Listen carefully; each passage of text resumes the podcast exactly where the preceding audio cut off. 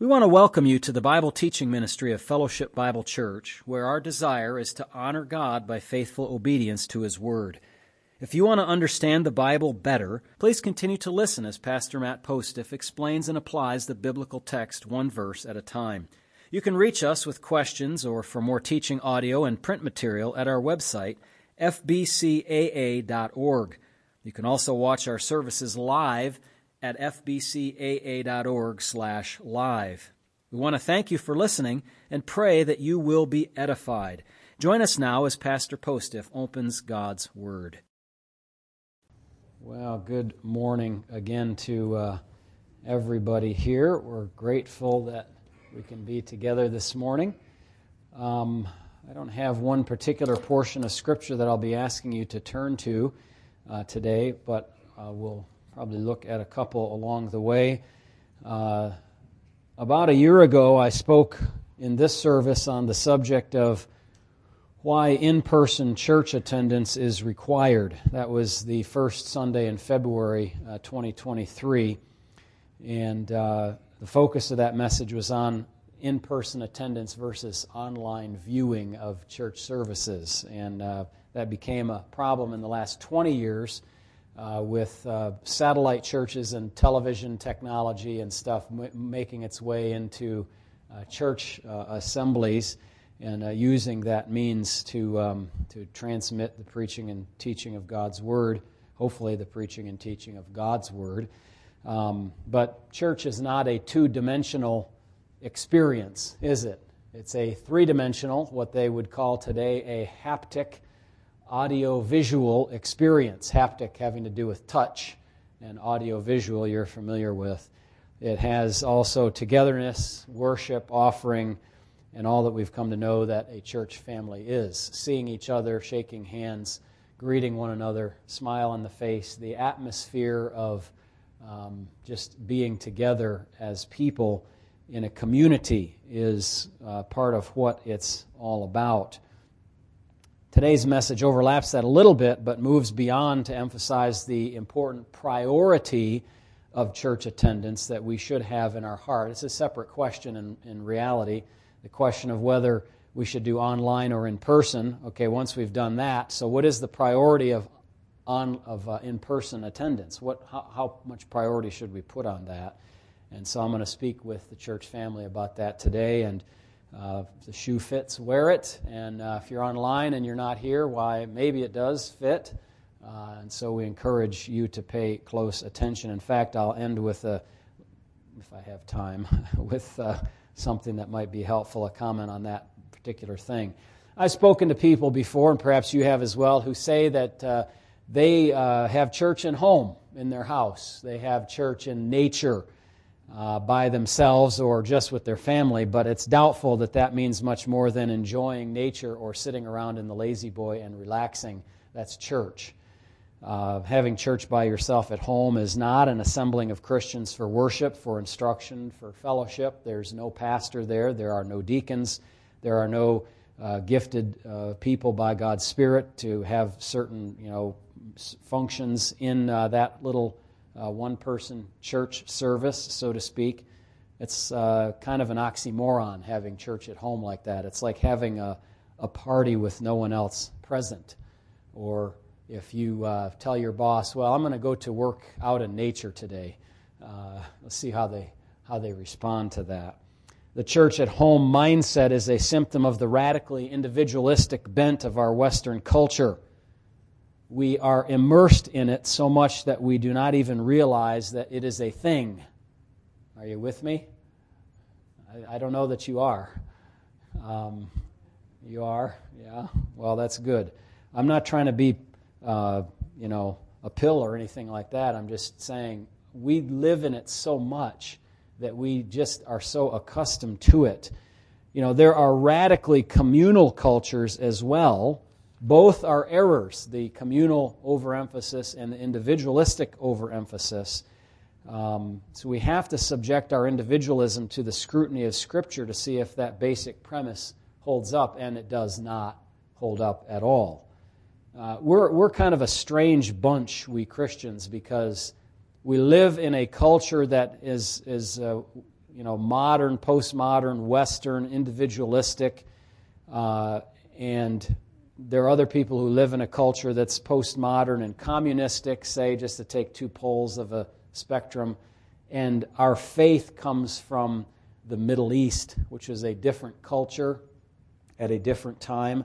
And uh, it's not just that that culture uh, permeated the Bible and makes Christianity be like that culture, but there are some expectations that God has for His creation as a whole together, and for the community of believers that do look a little bit more like a mediating position between those two cultural extremes. When we speak about this, we're concerned for two things: the explicit teaching of the New Testament and the examples that we read there. Now, we also keep an eye toward our historic church practice in our culture as a data point. It's not determinative, of course, but it is, it is something. I hope you would agree. Uh, Over the course of time, churches have developed a practice, a tradition, which doesn't always just come out of thin air, as some people say, oh, that's just tradition. Well, maybe it is tradition, but traditions can be good or they can be bad traditions, right? And so we want to subject ourselves ultimately to the teaching of the New Testament, the examples that we read there. I mean, look at the early church's example of frequency in meeting in Acts chapter two. And, uh, you know, I don't want you to just chalk this up to, well, it's, an, you know, initial enthusiasm and it just wore off and we should just not worry about that. We should deeply think about it.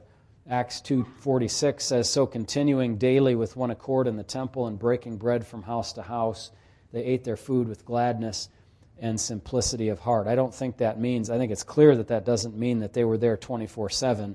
It means they were meeting daily. They had responsibilities, they had food preparation, they had jobs, they had work that they had to do, and so on. We see a similar thing in Acts chapter five, verse forty-two, and daily in the temple and in every house they did not cease teaching and preaching Jesus as the Christ. Of course, you're familiar with the Bible's teaching on the manner of our uh, gathering, uh, the manner which is explicitly stated in Hebrews chapter ten, verse twenty-five, where it says, not forsaking the assembling of ourselves together as is the manner of some. So it's very clear what this scripture uh, wants for us to, to do. For example, just another one, prayer is essential for the Christian life and is exampled numerous times in the lives of individuals, but corporate prayer is also modeled in Scripture. We even see corporate prayer done among people who are not yet Christians. In Acts chapter sixteen, Paul went to the riverside where prayer was customarily made, and he found a group of women there, one who was Lydia, a seller of purple. I'm just looking at somebody wearing a kind of almost purple uh, color here, and uh, it made me think of this. Uh, we have the example uh, of that prayer by the riverside. Uh, later on in that passage in Scripture, Paul and Silas were praying and singing hymns in the prison. Uh Acts chapter four, verse thirty-one speaks of a group of people assembled to pray together, saying, look, the, pe- the, the leaders are against us. God, would you give us boldness to preach the word of God? And God did answer that prayer request. The church prayed in Acts chapter six as they selected deacons. In Acts chapter twelve, the church prayed as a group because Peter was in prison and they were asking God to release him from prison. They could hardly believe their eyes and their ears when God answered that prayer. But thank the Lord that He did answer that prayer. Many were there. I wonder if we might be lazy about prayer because we face few serious difficulties. Let me say that again. I wonder if we're lazy about prayer because we face few serious difficulties. Um, corporate prayer I'm talking about. I, I heard uh, tell of this after nine eleven, two thousand one, that churches were filled with people in the days after that event for prayer. Well, why weren't they filled with people before that time of, of calamity that struck us? The church prayed in Acts chapter thirteen when they sent out the first missionary, Paul, and, and the team there in the first missionary tour. Prayer was made around the appointment of elders in Acts chapter fourteen, verse twenty-three. Paul gathered the Ephesian elders in Acts chapter twenty and prayed with them, and so on in Acts twenty-one and twenty-seven, also there was corporate time of prayer that was made by the church. That's just one reason why we would gather corporately and why corporate gathering is prioritized. By way of comparison, I wonder if you feel that going to your child's game or match or recital is a priority. Or do you feel that going to a friend's funeral is a priority? Or do you feel that going to work is a priority? How many times per week? Or do you feel that going to the gym is a priority? How many times per week do you do that? You know, they want you to go three to five times a week because they figure all the rest of the time you're just sitting around at your desk or whatever, not doing any other exercise.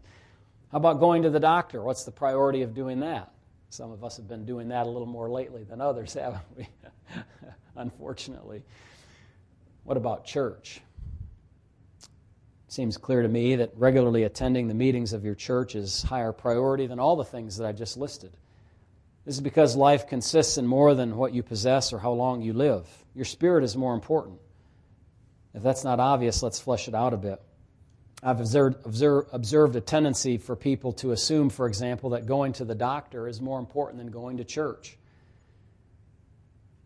It is not even something that people question. I think you should question that, not going to the doctor. Question the level of priority that you're assigning to it. I'm not suggesting you skip stewardship of your body. Far be it from me, since we're talking about stewardship in this quarter with a number of our, you know, our men's group and a number of other contexts as well. But if you can do that, stewardship of your body, you can steward your spirit just as well. You know, for younger people, you might skip the gym once in a while, but three times a week has got to be the minimum, right? I mean, if you miss a time of lifting weights, you're going to turn into flab, aren't you?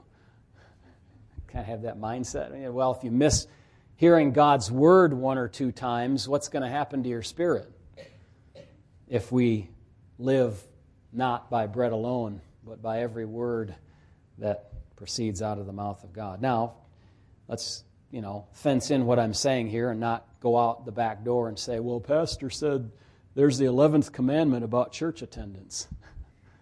I didn't say that. Or the frequency thereof. You know, we, we avoid the charge of legalism. We we put put the notion out of our minds entirely. There's not a thou shalt or thou shalt not. You do not earn God's favor by being with your fellow Christians greater than X percent of all church meetings. We understand that principle in a lot of other areas, though. You're, you're not required to read your Bible greater than five out of seven days or pray an average of four times every day in order to earn God's favor. Yet, a person who has been given God's favor would have no problem at all voluntarily giving those kinds of offerings to God and even diligently setting some goals for their own good and to show God gratitude and obedient service. Maybe you're in the situation like I was when I was a young person, just without a conscious recognition that the church does have a Sunday evening worship or a Bible instruction service or Wednesday prayer time. Uh, like when I was growing up, it just really didn't dawn on me. We didn't do that.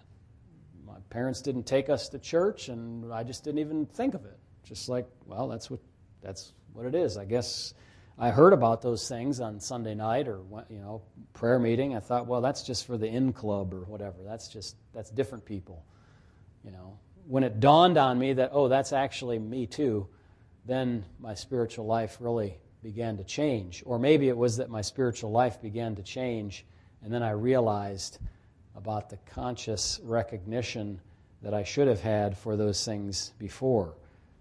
You know, when was the last time you shared the Lord's table with your church? I'm glad you're all here this morning to do that.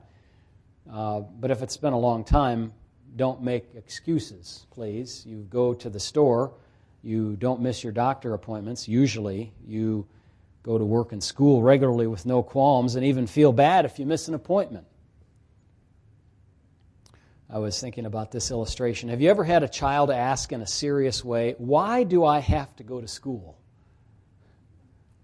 You've all had that, haven't you, right? Uh, you know, is it, this is what they're thinking when they get to be a little bit older. Is it just so parents can get rid of their kids for the day? uh You know, or so that you'll train me the next generation to be conditioned to send my kids to the school when I grow up so that it's a self-fulfilling circular kind of thing over the course of generations and it's all just meaningless? Don't be laughing over there, Jackson. You've been thinking about this, haven't you? uh, for a moment, the parent who's asked that question might be like, hmm, how do I convince a nine-year-old that school is an important priority? You know, it's clear that he should go for the long-term benefit of his education and be able to get a job. And, and besides, there are truancy laws, you know. You're supposed to go to school. Well, that's maybe they just made those laws to make it easier for parents to tell their kids they had to go to school. uh, well, I'm, I'm joking a little bit, of course. Similarly, it's it's if it's obvious that we should go to school, it's obvious that going to church is an important priority. You should go for the long-term benefit of scriptural education and to participate in worship and be edified. You know, there's no truancy law in the Bible, is there? However, there is a truancy idea in that if you leave off attending for a while, the church would remove you from its membership because you're out of order. Apart from mitigating factors, of course, like genuine home-binding illness, regular non-attendance is a, listen, a regular non-attendance is a sin. Let me share with you also another thought in this regard about the idea of sacrifice. Some of us have an internal struggle about not wanting to make sacrifices of our time for the brothers, not realizing, first of all, that it's not our time. Whose time is it? I think that's clear. It's not our time. Um, it's God's time. He's created us. He's made us. He's given us the time. Now, we may have a mindset that feels like, hey, I'm sacrificing what I want to do in order to do what the church leadership is asking me to do. And sacrifice is a Christian virtue. And so if it's the case that going to church is a sacrifice, we should be willing to do it. But let me, I can't stop there. Let me hasten to add this critical concept. It's not really a sacrifice to go to church. Not here. Not now. It's not, a, it's not a sacrifice to miss a football game in order to attend church. It's not a sacrifice to go to bed an hour later in order to go to church. It's not a sacrifice to miss some entertainment to go to prayer meeting. It's not a sacrifice to drive in a heated and air-conditioned car with padded seats to your church building to gather with the saints. We have to get a different idea about what sacrifice is. It's not comfort.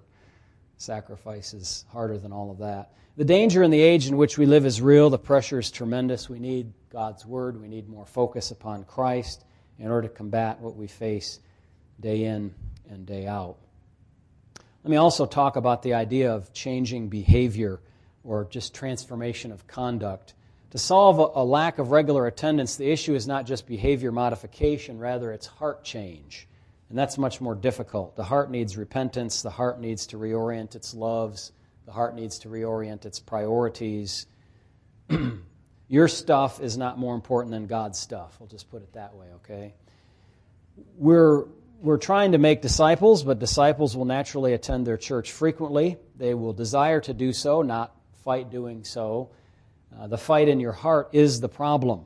Focusing on the root heart issue is the main issue. Love should be the motivation, not compulsion, to attend the services of your local church. And it's here that we can balance love and rebuke. We know that of each other that we, we have a war in ourselves against sin. We know that sometimes the war is difficult. We know that sometimes the war is only won when we're confronted, told straight up what needs to be done, and we do it. We all know that our hearts retain a measure of their depravity and they're capable of the most sick desires. So we gently prod one another from this shared experience. I know the feeling, and you know the feeling, and you know your heart, and I know my heart, and we know each other's heart is sinful because the Scriptures tell us that that's the case. It's more, it's more dreadful than we probably imagine in our little sanitized minds. as to the kind of evil that's in our hearts, the evil desires that can come there, the hate that can rise up there, the anger, the frustration, the long-term things that we let simmer and boil and all of a sudden they pop out. Those are things, too, by the way, that are subject to our confession and repentance as we come to worship at the table of our Lord. We also say a word of admonition along with this shared gentle prodding of one another to come to church, that if we care only minimally or performatively about our church family, then our priorities are messed up. We've been hearing that word performatively. You know, it's it's kind of a performance. Uh, if if that's our attitude about church, then our priorities really are messed up. There is a, a matter, too, here, uh, according to Hebrews chapter thirteen, seventeen, and also First Thessalonians, that there is an issue of authority here. God has given pastors and teachers to teach the church, to prepare it, to outfit it, edify it, build it up, and to guide it. These also uh, set with the church leadership altogether, practical policy and expectations like when church meetings are. And if we're not sovereignly hindered from coming, we should come, if for no other reason than that we are people under authority. So for all the put all the other reasons aside that we've given, all the motivations, all the thoughts we've just talked about, even if there's nothing else, there is this, that we are people under authority. Remember the uh, portion in Luke I just shared about the centurion servant? You know, Lord, don't, don't have to come to my house. I'm a man under authority. You just say the word and it will be done. That's how we should be if we're under authority. Back to the individualistic emphasis that I began our message with this morning, we tend to reject any sniff of authority from anybody else. We are our own authority, right? That's how we think. But that's not real life. We're all under some kind of authority. Uh, parents, teachers, bosses, governors, government, policemen. Is it that we're not under authority in the most important area of our life? You know, the church, no, not under any kind of authority there. But yeah, the government, yeah, the school, yeah, the work, that sort of thing. No, I, I would argue we're under authority in, in that area of our life too, in church. We, you know, we don't want a pastor telling us what to do. There's There's, there's even been a huge battle in Christian circles in the last, say, thirty to forty years over whether Christ is Lord of the believer's life. I mean, if we're not there, of course we're not going to have any anybody else telling us what to do. There's no way that that can even be a thing in Christianity. Christ is Lord of His church. He's Lord of His people. Yes, lordship salvation. There's no other salvation that exists. But see, if we're fighting against that, of course we're going to say, oh, I can do church at home, I can do church whenever I want, or I don't have to do it at all because I'm my own boss. Well, if you're your own boss, then something's wrong. You're not a Christian, I don't think. Christ is the, is the master. We can serve one another in love by being together and knowing one another truly. And we, we know that we miss some meetings due to various factors, one-time things or events that take us far away, and we make a prudent decision about them and weigh them and figure that's this or that thing is worthwhile. But that's that's the abnormal case, not the normal case. And finally, it's not wise for us to look around and say, well, what about so-and-so? You know, c- Comparing yourselves among yourselves, Paul said, is what? Not wise. We've got a sister that knows that part of the Scriptures. That's correct. It's not wise. In this way, I hope that the application of this message this morning will settle on your heart, your heart individually, and you will consider your ways, not my ways, not your neighbor's ways, your ways. If you want to be individualistic about it, think about how it affects yourself. Between you and God, you and He know your heart toward God's church. He is building His church. And the question is, are you an active coworker in that task, or are you kind of sitting along on the side watching everybody else do the work? Let's pray. Heavenly Father, we thank you that you've given us some wisdom from Scripture about this, some examples of the apostles of the early church, some instruction on the matter of authority, of priority, teaching us that a, a man's life does not consist in the abundance of his possessions, much less the abundance of his entertainment or the abundance of his leisure time or, or whatever. It's all obvious from the principles that we touched on today. I ask, Lord, that you would help us. I want to thank you for each person who's here today. They've had that message in some measure touch their heart before and recognize the import of gathering together for the Lord's table. Uh, today, Lord, help us to evaluate ourselves, examine ourselves to see whether our priorities are the same as your priorities, or if we maybe have made some different priorities than you would have for us. Today would be a good day to change those. I pray your help in that today. And God bless as we participate around the table now. And remember the Lord's death until he comes. In Christ's name, amen.